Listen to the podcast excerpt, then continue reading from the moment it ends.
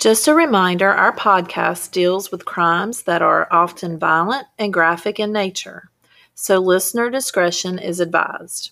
So, when in doubt, leave the kids out. Now, please let us take you back in time. Hello, welcome back. It's Shannon and Melissa here, Yes. and we'd like to thank you for joining us for another episode of Old Time Crime Gals. So, thanks for joining us. And I hear we got some new people. We have listeners in Canada and Mexico, so welcome.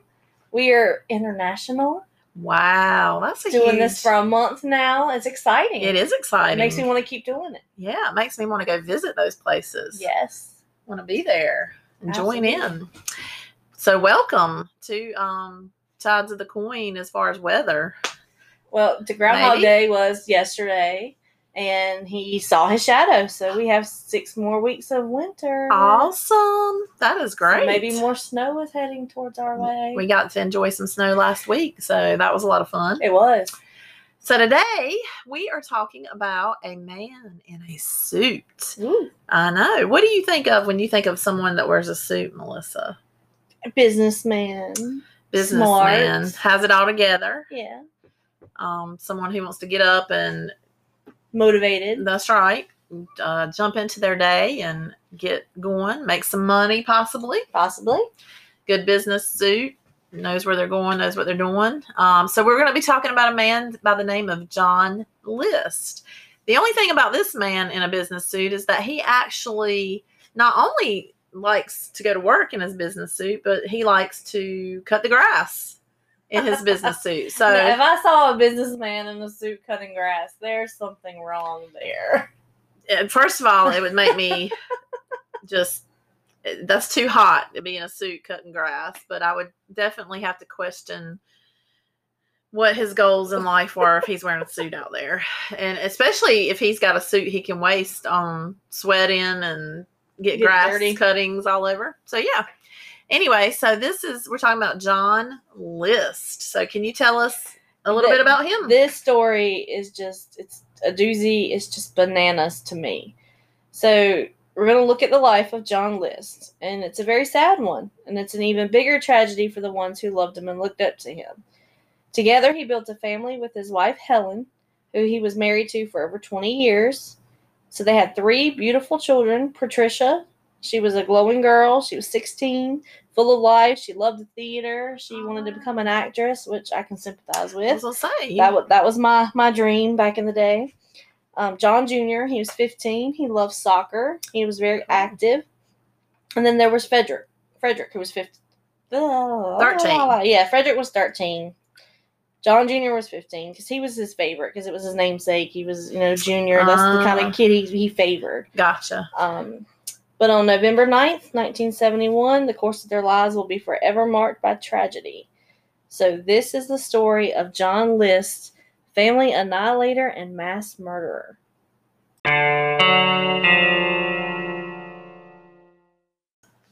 John List, an active member in the Lutheran Church, taught Sunday school. He even served in the Army during World War II. He also attended University of Michigan where he earned his bachelor's degree in business administration and a master's in accounting. Very smart, but he lacked social skills. Um, kept, they kept him from getting jobs and keeping him longer than a few years. Also, probably why he cut grass in a business suit. Mm, Might not have too many people coming over saying, let's hang out. But he also um, had a family that, like you mentioned in the previous segment, that um, was with three children and a wife, and his mom lived with him. And they actually lived in Westfield, New Jersey when List got a job as a vice president and comptroller of a bank in 1965. And to become a vice president of a bank, I mean, he had a bachelor's, he had his master's. Obviously, he was smart. Yeah. And active in his community, part of a church, Sunday school teacher. Like, you couldn't imagine. Right. And the fact that he, you know, he had to have had some kind of work history where they would let him be vice president because that's a pretty Yeah. big deal. Um, and so when they lived in New Jersey, they purchased an 18 room Victorian style mansion estate.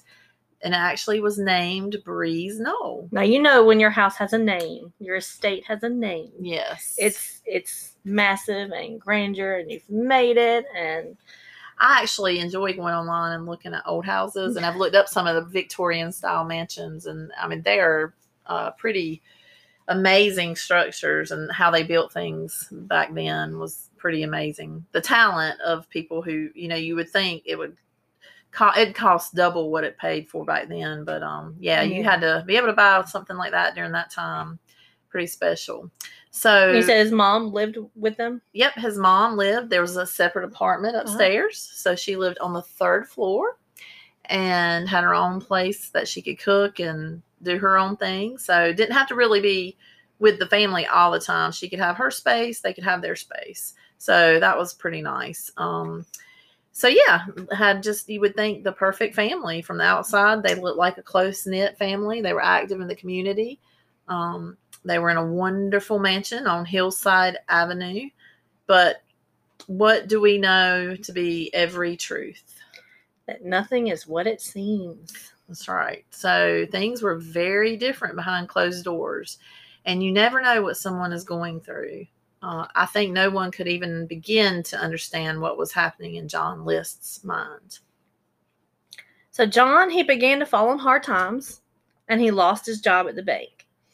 You have Helen. She had some mental issues she was struggling with. She had some health concerns. She turned to alcohol. And so, and she wasn't the most pleasant person to be around in those times. And she was often verbally abusive, just not not a picnic to be around. And so, um, he didn't want anyone to know that he was struggling to provide for his family because in his upbringing it was that's what you do. You provide for your family and if you don't you're a failure and he didn't want anybody to know that. So he would get up every morning and put his suit on and go to work. And by work he would just hang out at the train station. Hang out at the train station. Wow. he would read he would nap he would stress about his day about what was going on try to come up with a solution and come quitting time would come back home and pretend he was at the bank all day So you got to think about he really had this picturesque home and family that everyone considers as the American dream and, and what you strive for.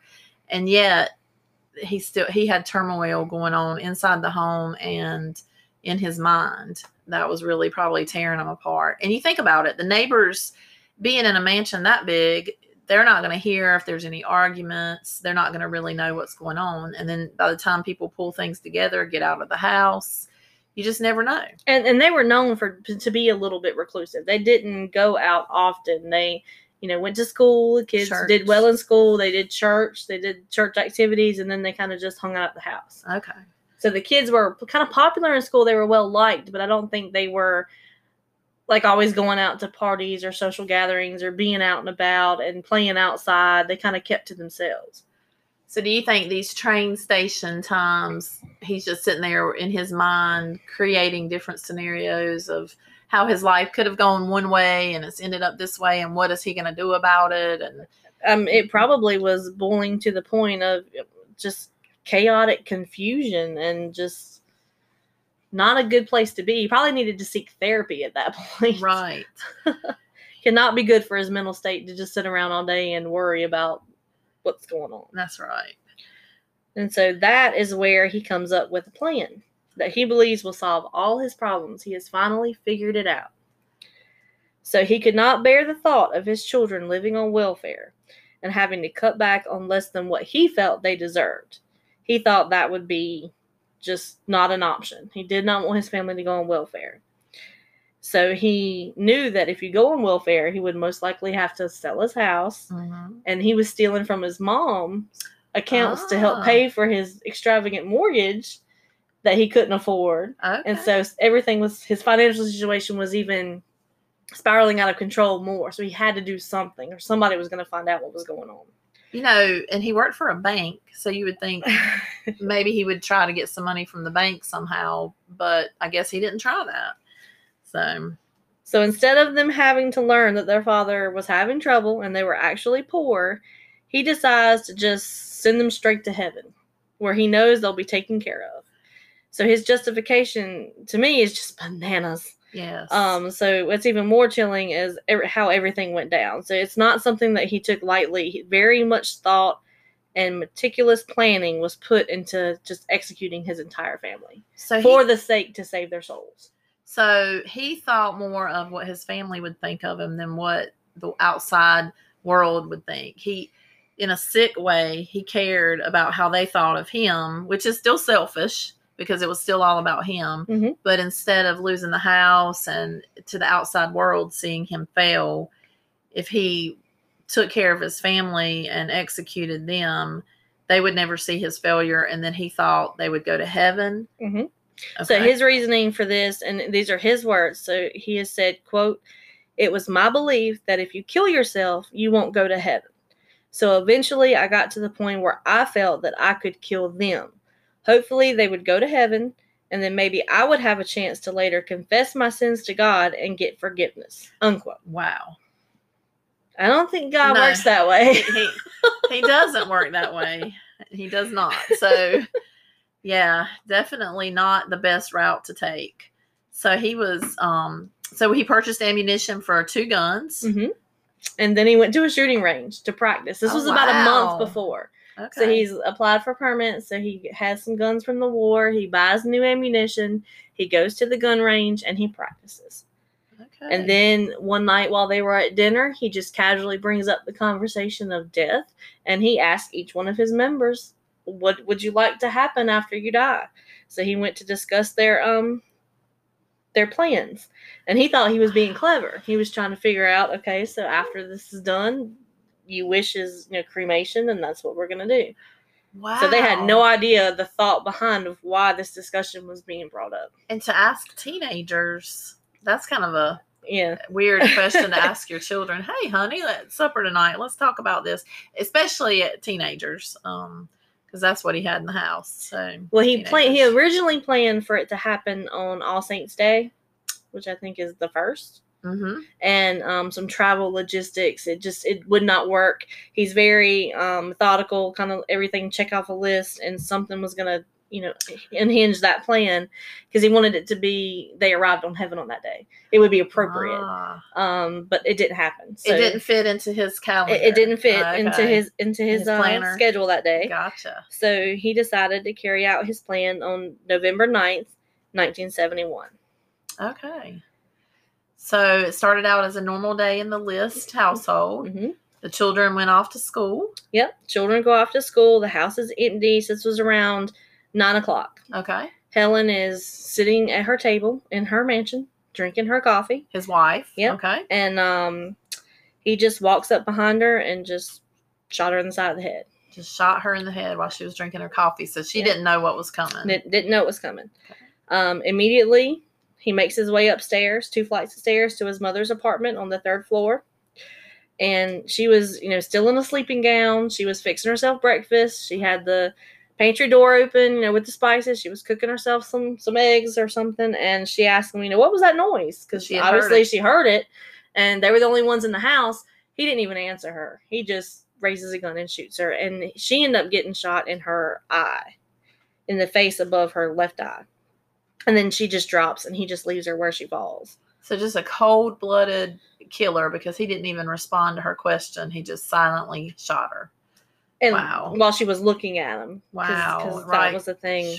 Eye to eye. Mm. So then what happens? So then he makes his way to the basement and he grabs a sleeping bag because they used to go camping. So he places the the bag on the floor in the kitchen. He puts Helen on the sleeping bag, and then he has to drag her from the kitchen to the ballroom, is where he's going Ah. to set up his uh, family morgue, if you so call it. Um, And a ballroom is such a uh, pleasant, yeah. nice place, and now he's gonna use it as, Mhm. um, So many happy times were probably held there. yeah. Um, Okay, so then he goes and Well, so then he proceeds to mop up the blood on the floor. He uses rags to clean clean the table and kind of clean up the area. okay, Um, not of out of any remorse or um, cleaning up evidence to not be caught because he's going to leave a confession letter. Like, there's no doubt he is the one who's doing this. Um, I think it was more of a OCD. He likes things to be neat and orderly, so he took the time to to mop everything up. But he leaves the mop, you know, in the kitchen bloody and the blood soaked towels are in a bag, so he doesn't hide those. He just he cleans up to to clean up basically. So I have a question. Did it, did we discuss? Do you think he had a suit on during all this? Probably. He was all about his suits. All about that suit. I don't think he owned anything other than business Uh, suits. Gotcha. Um, So he cleans up. he cleans up, and then you know there's important matters to take care of. So he's got some time to kill because by now it's just ten o'clock. So he's got two murders down, and he can't you know get to the children. They have to come home from school. So he's got a nice window of this free time. So he starts checking off his little his little list. So he goes to his study and he gathers some books and pictures and he writes a thank you letter to the original um, house's descendant about the beautiful house and thank you for letting us live here kind of weird thing. yes. Okay. Um, and then he wrote four more letters addressed to various relatives. And so then you know he goes to the bank. He goes to close his accounts along with his mother's, and he cashed in her savings bonds. okay. So he takes care of that. And then he comes back home and calls the neighbor who carpools with his two sons and told her that she's no longer needed. That, That's just- that she won't take the kids to school anymore. Wow, that's kind of suspicious. Yeah, he called anyone and everyone that may send up a red flag that something was wrong if the List family just stopped showing up. So he cancels the paper delivery. He told the post office to suspend and hold their mail until he let them know. He even cancels his milk delivery service. So he calls the schools. So he left nothing to chance. He gave everyone the same story that the family was taking off to visit Helen's mother, who was sick in North Carolina. So no one would be home, and he had no idea when they would return, which is true. It wasn't a lie because her mom was sick and she did live in North Carolina. She was too sick to travel up there to see them. So he told everyone they were planning to go see her. That is so methodical and definitely this says premeditation and just well planned as we've Mhm. seen that he's just a planner and everything is meticulous. And so by this time, you know, he's probably tired. You know, he's had a busy morning. So, Yes, and, and he's got a busy afternoon ahead of him. And so he probably didn't eat breakfast. I was gonna say all this before Yeah. breakfast. No, so he, you know, now he's hungry.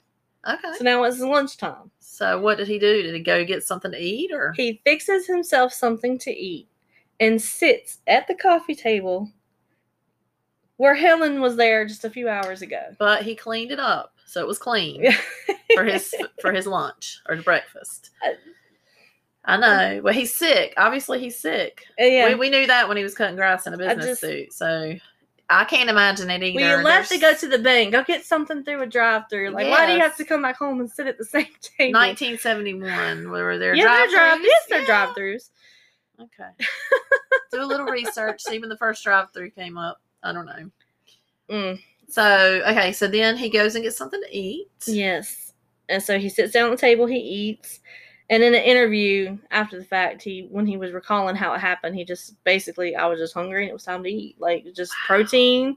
Got to get some more energy for the rest of my afternoon. No and- heart. Wow. None. Evil. Evil. Mm. So Patricia came home next, and immediately after she got in the house, he fired a shot into her jaw and it killed her from behind. wow. Um, he said he didn't want them to know what was happening to them, especially that it was him that was sending them away. Um, so Frederick was next, and he was immediately shot upon entering the house. Um, he had to act quickly because he didn't want them to see the other bodies or or see the blood or you know it would disturb his plan. So he was very methodical. It's like he was checking off a to do list. okay. And so, and this one is what gets me. So he drove to Westfield High School. So his eldest son, John Jr., hmm he had to be scheduled to play a soccer game, Okay. and that was his favorite. So John Jr. was Yes. his favorite child. So he watches them play the game. So he sits through the soccer game, probably cheering them on, you know, as the father watching his kid play, and drives them home. And as soon as they arrive home, he tries to do the same routine with John, but I guess he turned around or he saw something. There was a struggle. Okay. So this kid ended up turning around and facing him. And because of that, he tried to defend himself. Like 10 shots end up getting fired wow into his chest and his head. And he even said in his confession letter that he suffered the most because he just wouldn't quit moving. Like he was twitching, and I don't know if he was seizing or what was happening, but he Mm. kept shooting until he was not moving anymore. Wow. And at that point, it was probably just he was glad it was over. That was the last one that was on his list, and he just and was relieved that he had finished his assignment for the day. Was how he put it. Like his to do list his was mission. done. So being moms and parents, I can't even imagine that. I mean, it makes me mad at him that he did that. That he he just had no heart, no thought process. It was just like he was mechanical. He was a robot Yeah, without any kind of soul. And yet he was worried about his soul. Um, mm, yeah. very strange. So, all right. So he's killed what five people so far. Mhm. All right. So what happened then? So he takes the rest of the sleeping bags from the basement, and so he lays each body on one and drags them to the ballroom, where he lays them to rest, as he called it. Um, he said a prayer for each family member because he was still very, in his mind, his mind, religious that he was sending them to heaven. And so then he started cleaning everything up. Just mm. and and this is the part that is just creepy. I mean, I it's he's sick, he did it, it's awful, but he turns the thermostat all the way down in an effort to delay the decomposition of the body to buy him time. He turns every light on in the house and he sets the intercom to play music throughout the house as if like a party's going on like this and it was like organ classical just music okay. and then, if that wasn't creepy enough, he travels throughout the entire house and removes all the photos of himself. Huh. This is so the cops would not have a recent picture for a wanted poster. So he was going to tell on himself that he did the crime, but he wanted to take all the pictures and they wouldn't. He wanted find time to get away. yes. Gotcha. Okay. And so after that, he sits down at his desk and he writes his final letter. So this is a five page document to his pastor at the local church. Okay. because he felt that he knows his pastor won't approve of what he done because he knows it was wrong, but he felt that it would be an explanation as a confession and they would understand where he was coming from. And maybe he that would be kind of on his list to get forgiveness, so that his soul would one day go Right. to heaven. Okay. And the last line, and this is what completely shocked the jury dur- during his trial, was, you know, P.S. Mother's upstairs. She was too heavy to move. Just like take care of that. Yeah. You know? Wow. And it's In just- his letter, that's what he wrote. Yeah, in his letter. That's the very last line. P.S. Mother mother is upstairs. She was too heavy to move. Wow. Man, so okay, now I wonder. You said he told all the neighbors and everyone that he was leaving with his family to go visit the mother in North Carolina. You think he left the music on that whole time? Yeah, Because- well, it was playing. so even while the weeks were, Yeah, So that kind of is odd if they're going to be leaving, unless. but he then the house is lit up, and it looks Yeah. like I I guess he wanted to try to deter anyone from coming in like a Going, burglar. or- yeah. okay, gotcha. like someone's in the house, but no one's really looking for him. Yeah, gotcha. kind of sort of because it was an entire month before they were discovered. So neighbors they got suspicious when light bulbs began to blow out, and they would notice, hey, you know, stuff something's, Something's going, on. And so they called, and police came out, and they looked around the house, and they were like, well, we don't really see anything suspicious. Like we know they're gone. They contacted the post office. Like we just think they left some lights on her, and so they didn't, you know, do anything about it. But um. Shout out to Patricia's drama teacher who showed up calling for her because he thought something wasn't right. Okay. And um, so he called. The neighbors called. I guess they thought someone was actually trying to break in when he was trying to figure out um, what was happening. okay. And so the police show up again, and he convinces them to break in the house via an unlocked window. So they travel into the basement. So immediately they knew something was not right because obviously after a month, the smell of death is in the air. And so it was December 7th. So nearly an entire month since John left his family in the ballroom. Plenty of time for him to get away, find a new place to live, you know, get a Mhm. start on a new life. And I hate that it took 18 years, but how he got caught was really cool. So that's what we're going to get into next.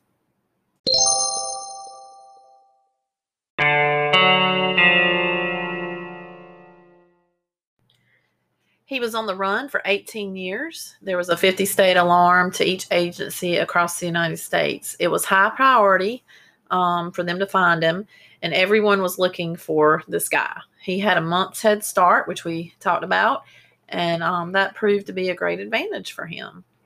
So the FBI, have you heard of America's Most Wanted TV show? The FBI. I was terrified of that show when I was younger.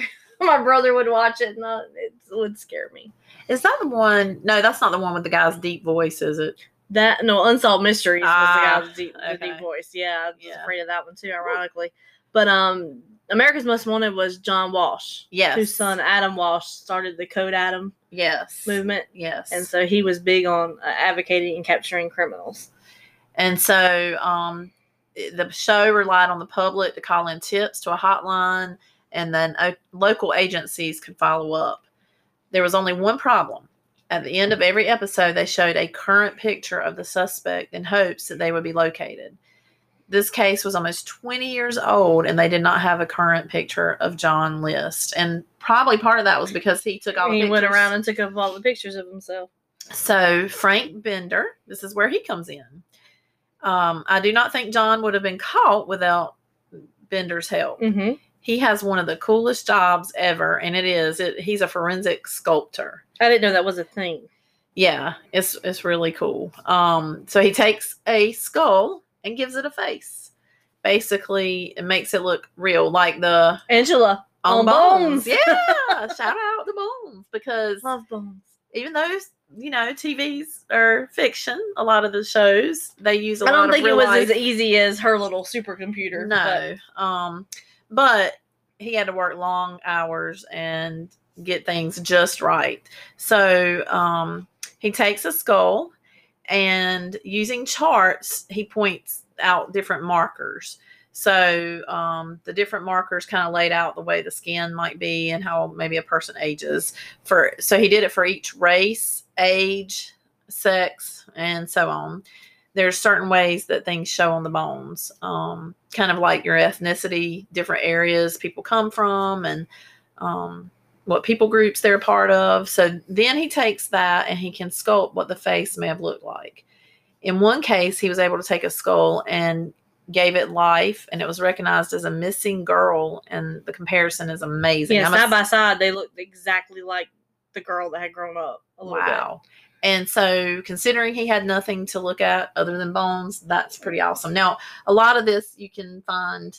Are we going to attach that to our? Yeah, that that was a specific uh, forensic files episode that uh, featured, you know, how John List got caught. So we'll link that to the description in the episode awesome. because it's really cool to see it in person, and I, I'll put some pictures up on the Facebook page as well. So this is the part I think is really neat too. Is that John? Uh, he wanted to learn everything he could about John. So Mr. Uh, Bender, Yeah, he- Frank. yeah, Frank wanted to learn everything he could about John. So it's not just physical structures, but it's kind of what type of person he was, Mhm. um, the different things John liked to do. So the show hired him to create a bust of John List, and they wanted to make him look older since it had already been what 18 years. Yeah, He partnered with a psychologist that created a psychological profile. So that was what we were just talking about with knowing everything about him and what made him tick and all of the different things. And so the psychological profile Frank would study and he looked at pictures of John's parents to see how they aged.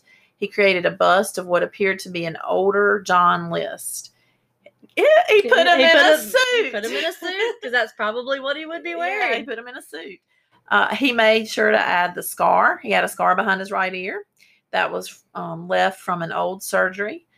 One thing was missing though. So Melissa, tell me about the the one thing that was missing. So he created the bust of this older gentleman, but he was missing his glasses.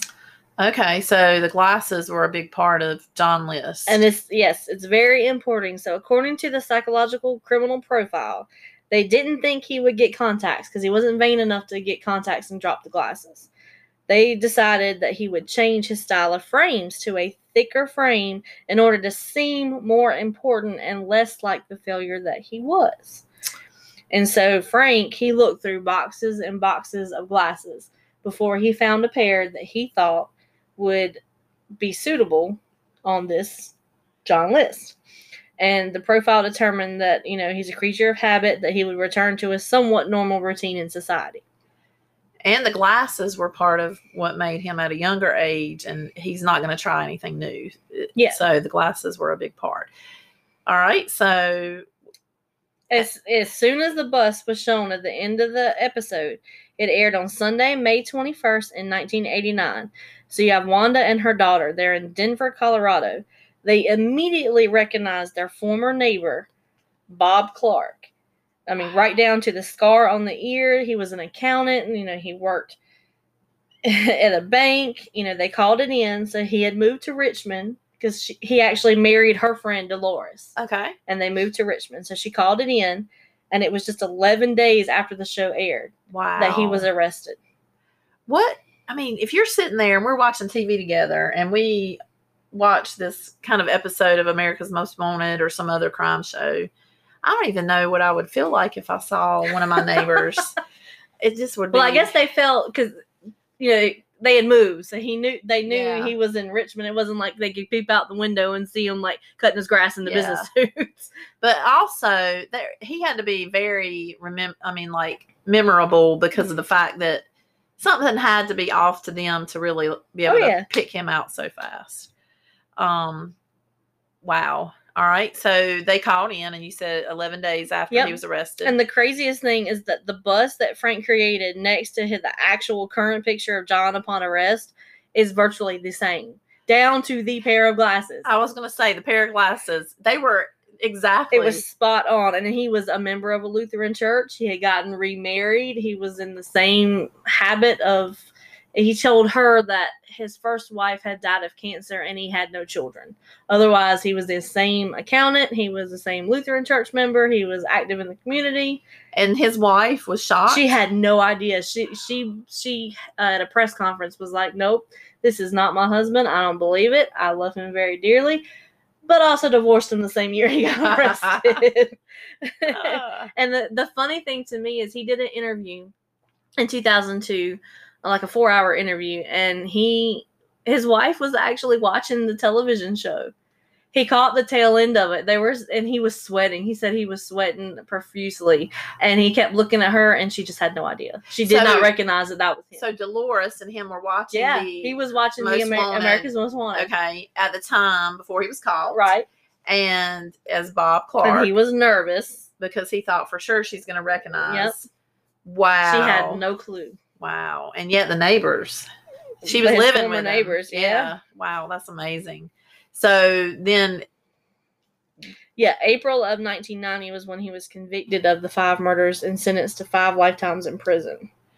and during that 4-hour interview, it's clear he had no remorse, right? Over what Yeah, happened. when he, just was didn't- when he was sentenced, he said he's sorry for the tragedy that happened in 71. Not like um my wife, my children, nothing. Just yeah, no sorry heart. about it. Wow. And he even said like he still believes that he's going to go to heaven and be reunited with his family and that either they're going to forgive him and they're going to enjoy each other's company just like they did when they were alive or they're just going to hang out in different parts of Heaven. wow. And because he feels like he did what he had to do to save their souls. hmm and he probably feels like hey they're in heaven because of what i did um which is very sad and very sick. And so so when did he die? He died on March 21st, 2008. He was 82 and he had pneumonia. okay wow. So, it's very um he lived a long time to have committed such um, heinous crimes which is you know very sad for his family. So i wonder what his wife dolores i, want, I hope she was able to get started out and have you know the end of her life was successful I didn't yeah, I didn't find anything on her. I know they divorced. Um same year he was he was arrested. So she must have. That was a big shock of um uh, yeah, that's not cool. Not loving you anymore. Not, yeah. Um wow. I'm probably thankful that she Yeah. got out of that alive.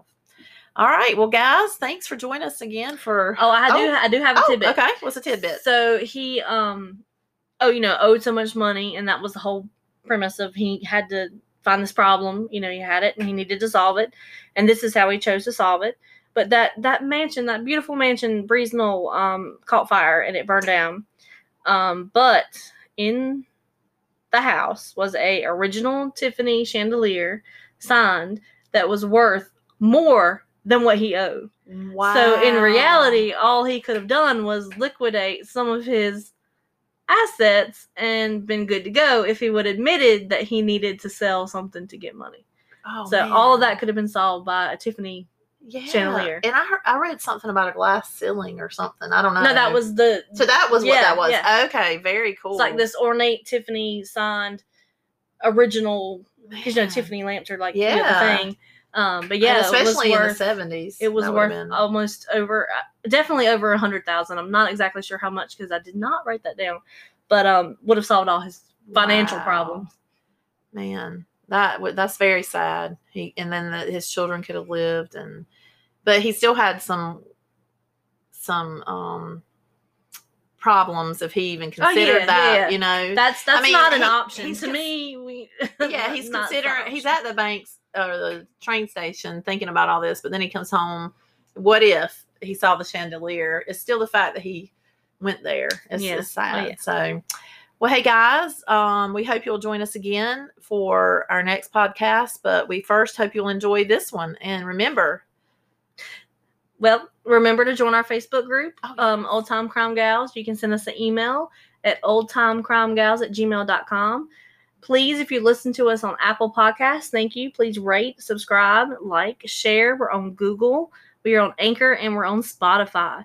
Um, those reviews and those rates, they help us, you know, get out in the world so we can get more listeners. And now you can remember do the crime and it'll catch up with you in time and we'll also think you're weird if you're cutting grass in your business suit we'll talk about it.